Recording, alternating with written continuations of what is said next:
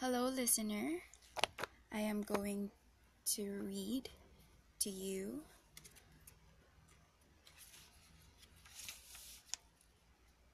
um, devotional readings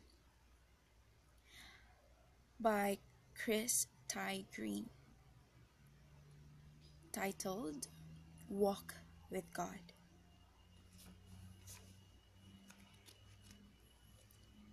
This time I'm going to read to you his writing on December 5. It is about productivity and purpose. With a Bible verse Colossians chapter 3, verse 20, 23 to 4 to 24. Whatever you do, work at it with all your heart. It is the Lord Christ you are serving.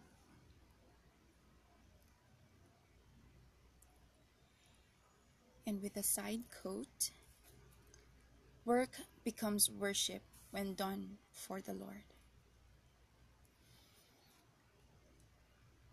Inward Surveys indicate that more than half of employees are dissatisfied with their work situation. Much of that is human nature. In our eyes, the grass is always greener somewhere else. But the issue goes deeper than a general natural discontentment. We want to know that our work matters, and many people come to the conclusion that theirs does not.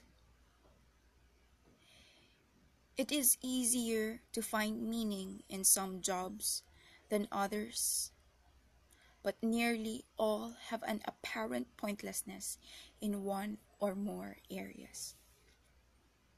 Whether our work is as predictable as an assembly line, as impressive as a political or economic power trip, or simply as profound as raising children and managing a family. We often have a deep seated desire to be more, to do more, to see more results. Deep down, we want to be important. Paul sometimes worked as a tent maker. What do we remember about his tent production? The design, the quality, the quantity? No, we know nothing of it. The work of his hands left no legacy in this world. But we know a lot about the way he conducted business and related to others. The legacy is astounding. We're studying it even today. Zacchaeus, the wee little man who forsake his deceitful tax collecting practices when Jesus showed him a better way, is not remembered for his business. The empire that he fed is long gone. The records that he kept do not exist. The projects that his collections funded are now rubble. But the manner in which he did his business after he met Jesus that's an eternal testimony in the Word of God. Indeed. Don't get confused. It's not your productivity that matters most. It won't last. What's important to God is the way in which you do your work. That can have an eternal impact we too easily base our sense of fulfillment on the work of our hands. But that job is only the platform that supports us as we live the work of our lives. The gospel is what matters. Live it all with all your heart, even at work. The gospel is what matters. Live it with all your heart, even at work.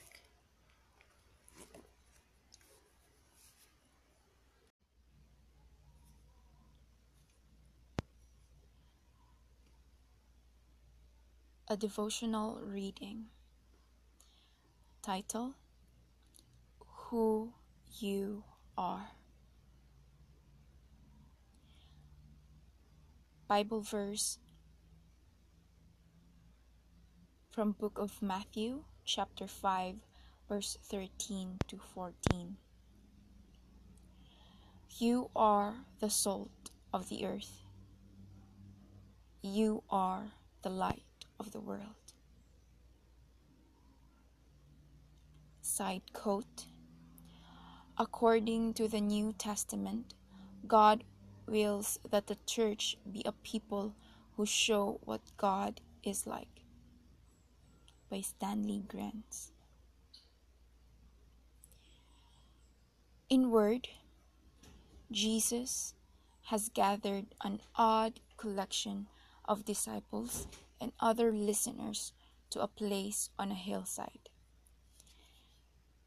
His opening words to them are perhaps a little surprising. The way to blessedness, he has told them, is through poverty, grief, meekness, hunger, and thirst, mercy, purity, pacifism, and persecution.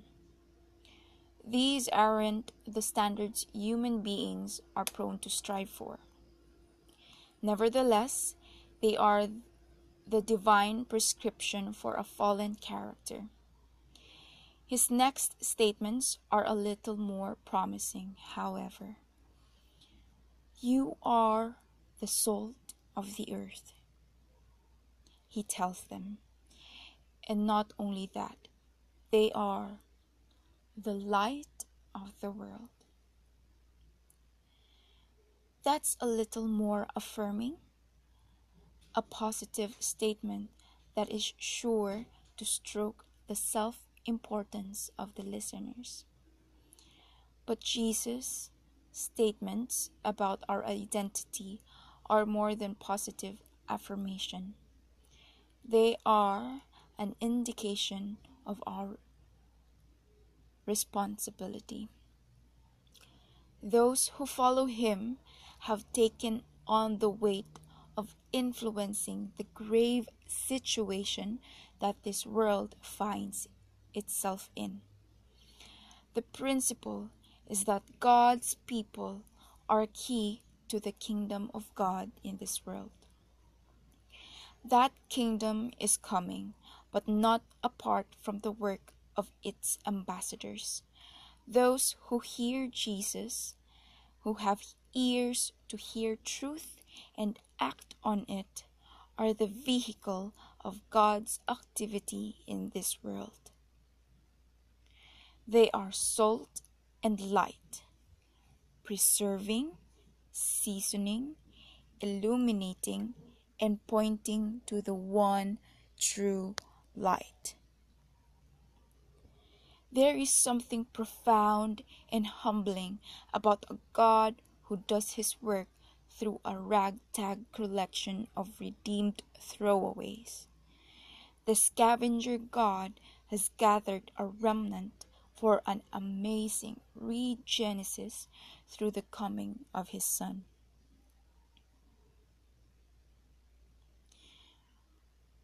Uh, indeed, our lives are largely shaped by our perceptions of ourselves.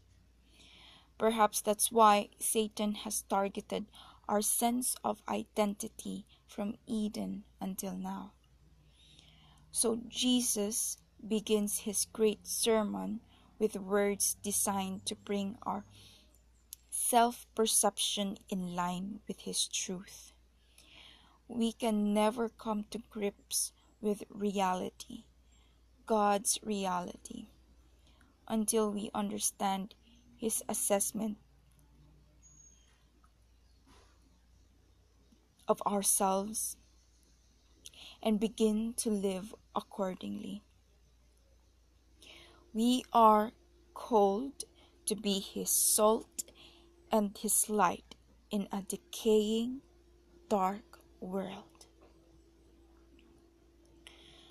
We are called to be His salt and His light in a decaying, dark world.